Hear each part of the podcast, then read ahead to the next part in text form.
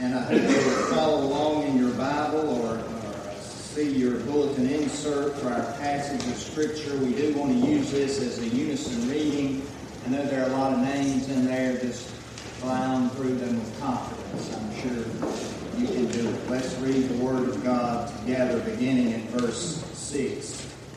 When Abiathar, the son of Ahimelech, had fled to David to Keilah, he had come down with an ephod in his hand. Now it was told Saul that David had come to Keilah.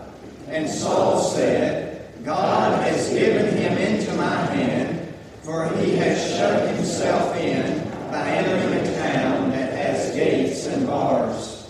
And Saul summoned all the people to war to go down to Keilah to besiege David and his men. David that Saul was plotting harm against him, and he said to Abiathar the priest, Bring the ephod here.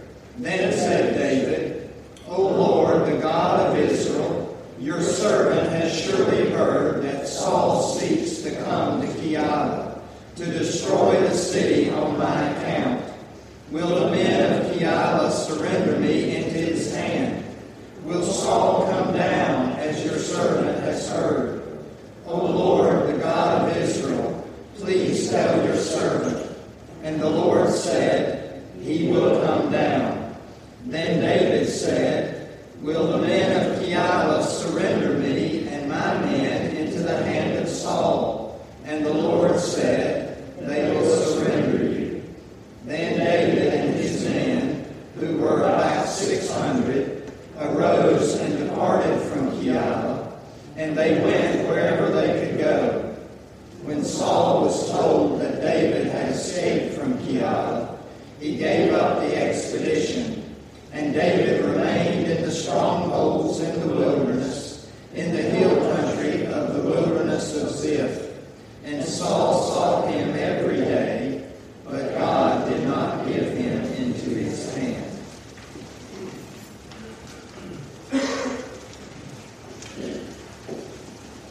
I was looking for one thing on the internet the other day, and while looking, I stumbled across a study on the change in Britain's cities during the past 100 years.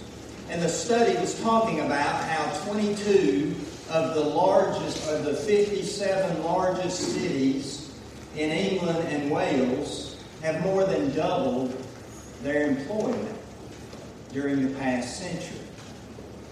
And I don't know about you, but when I read a statistic like that, my mind suddenly asks the question, why? Why is that true? Why that particular 22 cities? What's the difference between them and the other 35? Do they have some sort of, of background of industrial capacity that made the difference? Or perhaps they were more flexible, attitudinally speaking. I mean, after all, a lot of changes have taken place during the last century. Just think about it. Electricity, the telephone, first widespread automobile travel and then air travel, computers, the internet. We, we could go on and on. Does flexibility of those living in these cities have anything to do with it? Well, this is what the study determined. And I quote The best performing cities in this century typically began the last century with a higher base of knowledge rich and professional jobs and responded to the evolving global landscape through innovation and adaptation. Over time, their economies transformed to favor knowledge intensive industries, enabling them to offset job losses in declining fields and build competitive and dynamic labor markets.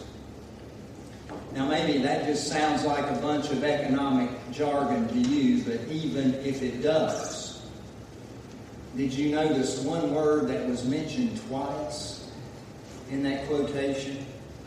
That word is knowledge. Knowledge turned out to be the key with these cities that outperformed the other cities, at least when it comes to employment. And the reason we're talking about that is because knowledge is a key theme uh, to this passage that we have before us this morning.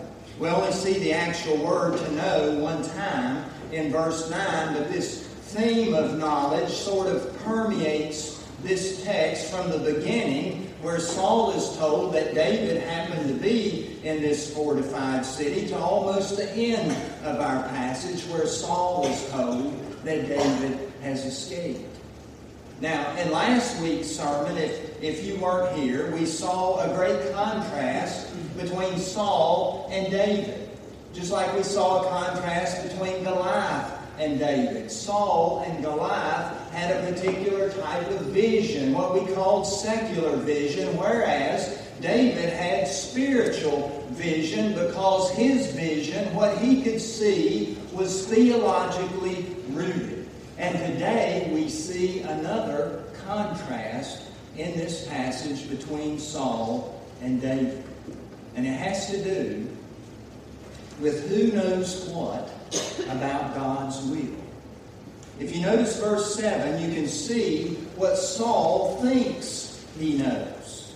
Now it was told Saul that David had come to Keilah, and Saul said, God has given him into my hand.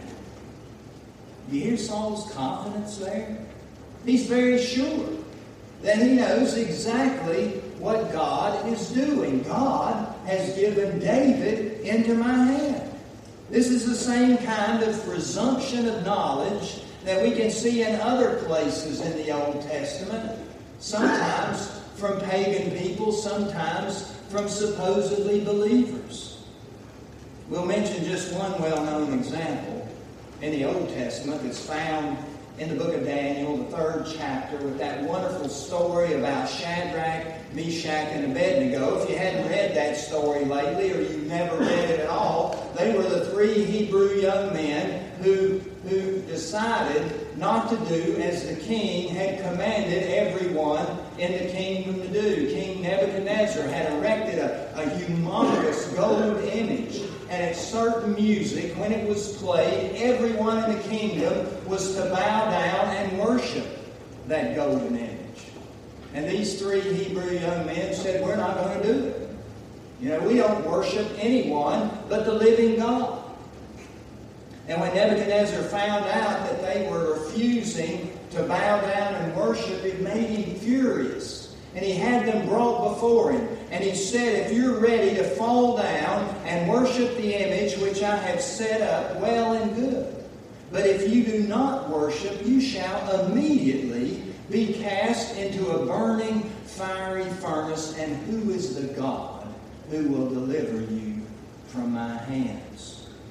We can clearly hear what Nebuchadnezzar thinks he believes to be true that no one can be saved from that furnace. And yet, just a few verses later, we read where God delivers those three Hebrew men. And Nebuchadnezzar is almost like he's in a revival. He starts talking about the living God. It's the same kind of presumption that we can see over in the New Testament coming from the lips of Pontius Pilate the Roman governor of Palestine when he's examining Jesus. They have this brief conversation that John records for us in his gospel in the 19th chapter as Pilate asks Jesus, Where are you from? And we're told that Jesus gave him no answer. And this is when Pilate said, Do you not know that I have power to release you and power to crucify you? And Jesus corrects his presumption when Jesus says, You would have no power over me unless it had been given you from above. You see, as we're faced with this example of Saul in our text, Saul, who is the anointed one of God, who was chosen to lead God's people, we have to ask ourselves the question are we anything like him? Do we think we know exactly what God is going to do? It's not a question of whether we can know God's will or not. I don't want you to misunderstand what I'm saying here. I believe the Bible teaches that we can know God's will. And we can know God's will, His general will for us, which is to be conformed more and more to the image of His Son, Jesus Christ. And we can know His particular will at times in our lives. What church we're to join, for example, what our vocation might be, where we're to go to school, what person are we to marry? Those kinds of questions. I believe God gives us guidance and leadership on those. The point I'm trying to make that I believe is in this text is that we can't simply presume to know God's will just at any time based on circumstances because of our own human wisdom. Circumstances may have and probably do have something to do with God's will. In fact, I preached a sermon where that was one of the four points that circumstances can help you with God's will, just like Christian counsel can, just like the Word of God can, just like time in prayer and meditation with God. All of those things help us to know the will of God, but we simply cannot presume to know His will at times by our own wisdom because His ways are not our ways and His thoughts are not our thoughts, as Scripture teaches. How many times did the disciples think that they knew exactly what Jesus wanted and intended only to find out how wrong they were? We cannot presume to know God's will depending upon our own wisdom. Saul thought he had David trapped, and not just trapped, but he thought that God had given David into his hands, and he found out how wrong he was. Now, notice the difference between David and Saul. Like Saul, in this passage, David also knows some things. He has some knowledge about certain things, like the fact that Saul is plotting against him. But this doesn't lead him to assume that he understands everything. Instead, his knowledge leads him to seek God's wisdom. We see that in verse 9 and following. David knew that Saul was plotting harm against him, and he said to the priest, Bring the ephod here. And we can see in the following verses how David begins to ask specific questions of God in prayer by casting lots. Now, we don't understand everything there is to know about casting lots. We read about that a lot in the earlier uh, centuries of the Old Testament. We know that the priest had a particular place on his garment where that was carried. Those lots were carried. And that was the way that they were able to come to determination of what God's will was for them. This was something that God established himself in the law. And so David asks specific questions. Will Saul and the army come to the city? And if so, will the people of this city surrender me and, and my men? You see, David and his men had helped this city, Keilah. The Philistines had, had warred against them, and David and his men heard about it. They went over there and saved the day. And so this city sort of owed them some allegiance, and yet David wanted to make sure that he didn't put his trust in the wrong place.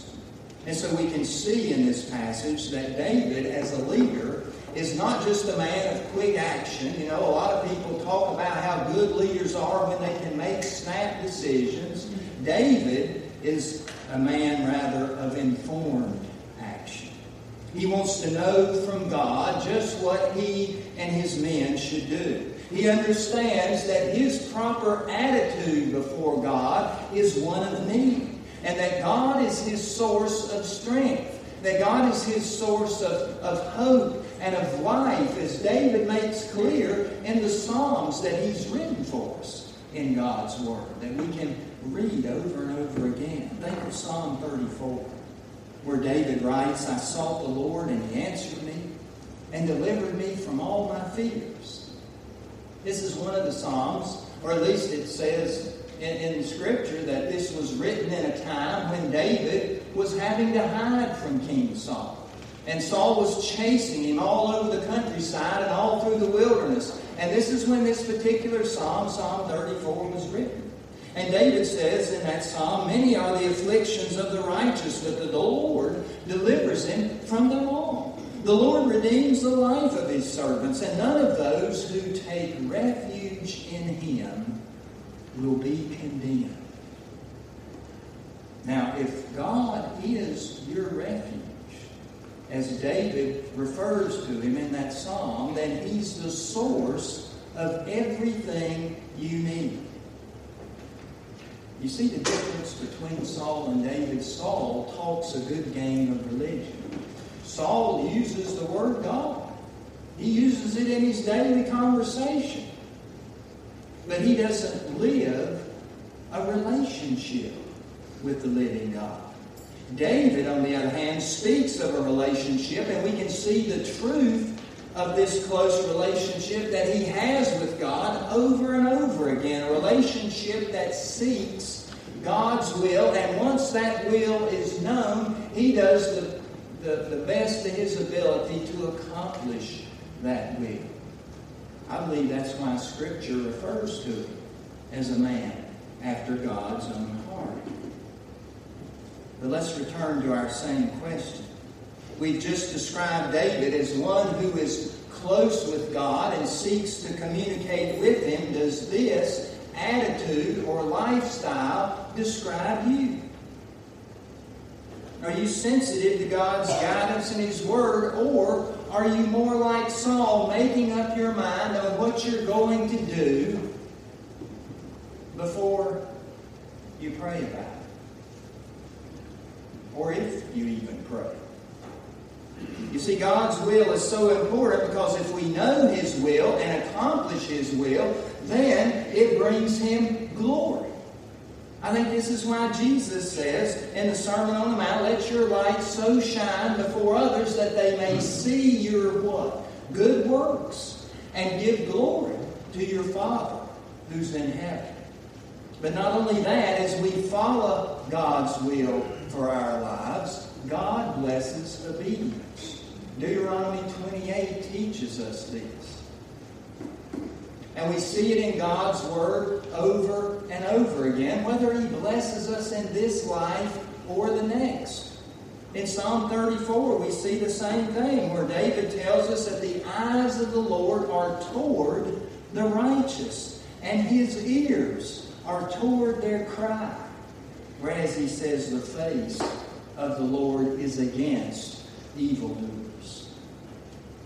David can write this because he's seen that played out in people's lives over and over again, and he's seen that same thing play out in his own life. Look near the end of verse 13 for how this truth is displayed in David's life in this particular circumstance. We read Saul sought him every day but God did not give him into his hand.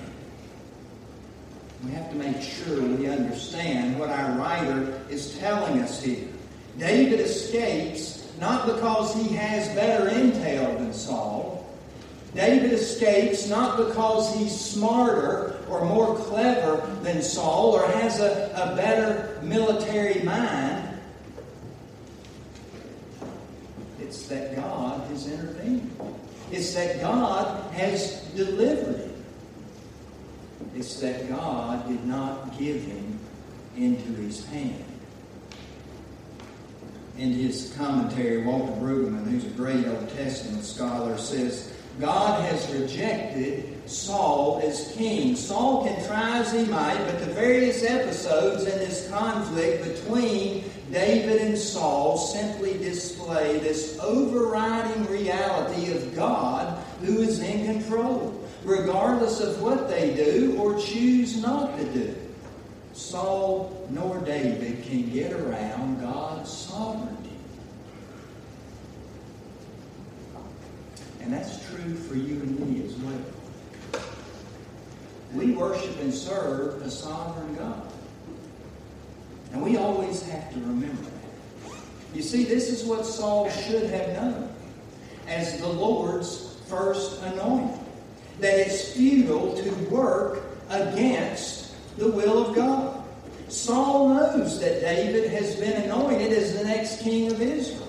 He knows that is God's will, and yet he works against that will purportedly so that his own son Jonathan will sit on his throne one day. But you see, it's just as simple as Saul wanting what Saul wants instead of what God wants. How often are you and I just like that? How often do we waste time and, and effort and resources working against the will of God?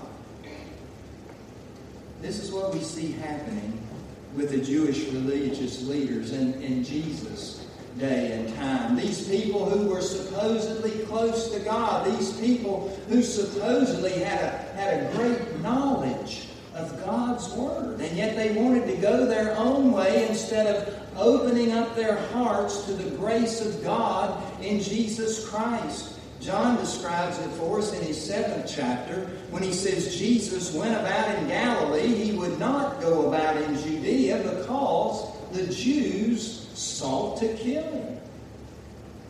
But shortly after that, we know that Jesus went to Jerusalem and was teaching in the temple, and we're told they sought to arrest him, but no one laid hands on him because his hour had not yet come.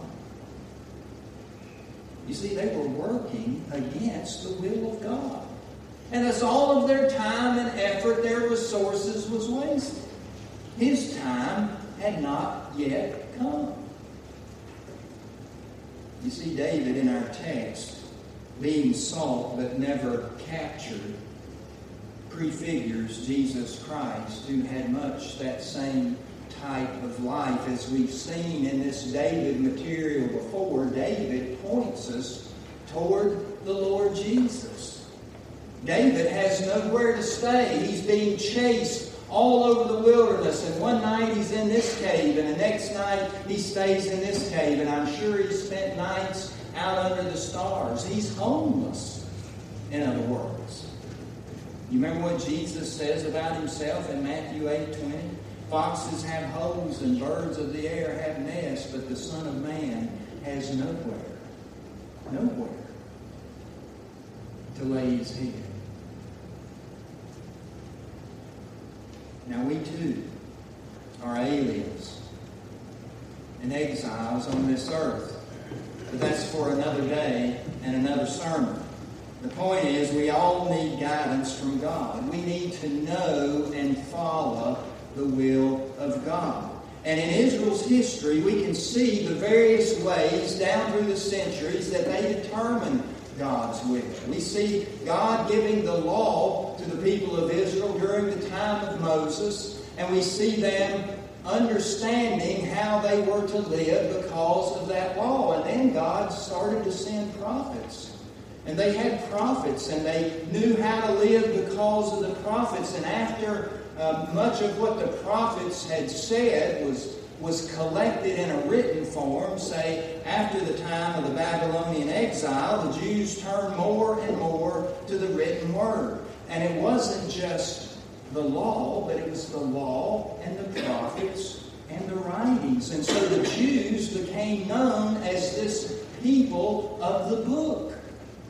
And we can see how great the influence of that book, what we refer to as the Old Testament, was on Jewish life because when we open up the New Testament that we so love, we can see 295 explicit references to the Old Testament. To put that another way, almost 5% of the New Testament is actually Old Testament. But they couldn't emphasize just the Old Testament because, as the writer of Hebrews put it, in many and various ways, God spoke of, our old, of old to our fathers by the prophets, but in these last days, He has spoken to us by the Son. So, this is how we can know to live. We have the gift of God's Word, and contained within that Word, we have the gift of the gospel of the grace of God in Jesus Christ. This is how God speaks to you and me. This is how He informs us about how we are to live. This is how He gives us His will, all aided by the power of the Holy Spirit. And you may be sitting there and listening to all of this and thinking, well, well, that's one thing, but I read the Word of God. I read it from time to time, and I'm not able to get anything out of it. I read it when I have a, a great decision coming up, and I pray, but I don't seem to, to know what God really wants me to do. If that's happening to you, then you turn to James, the first chapter, New Testament letter to James, James 1, the fifth verse. And this is what you'll see. If any of you lacks wisdom, let him ask God, who gives generously to all without reproach, and it will be given him. That's a promise from God's Word to you and me that when we don't know which way we're to go, we are to ask God for wisdom. And you got to remember, James is speaking from an Old Testament perspective, and in Old Testament speak, wisdom is knowledge. You remember how we began this sermon talking about knowledge? We're ending this sermon talking about knowledge. Knowledge that deepens one's relationship with God and makes clear the path to follow. That's not only pleasing to God, the path of wisdom that the book of Proverbs, for example, talks about over and over again. Not only is that way of life pleasing to God, but it brings life to the believer. It brings success. It brings shalom, that peace that the Old Testament speaks about, that is all of the areas of life combined into one. That's what we have when we have God's wisdom. A wisdom that He promises to give to you and me when we ask. The teaching of Scripture assumes that you and I can know God's will, and the Holy Spirit will give us the power and the guidance we need to accomplish God's will for His glory and our good. David knew this. And David lived God's will for much of his life, not all of it. We'll talk about some of those times later on in this series when he didn't live God's will. He's a sinner like you and me. But most of the time, when he knew God's will, he brought it to fruition. He accomplished it with the power of God that's at work in his life. And as contrast, we can see that Saul did not. And so we have to ask ourselves the question which lifestyle describes us? David or Saul? Let's pray together.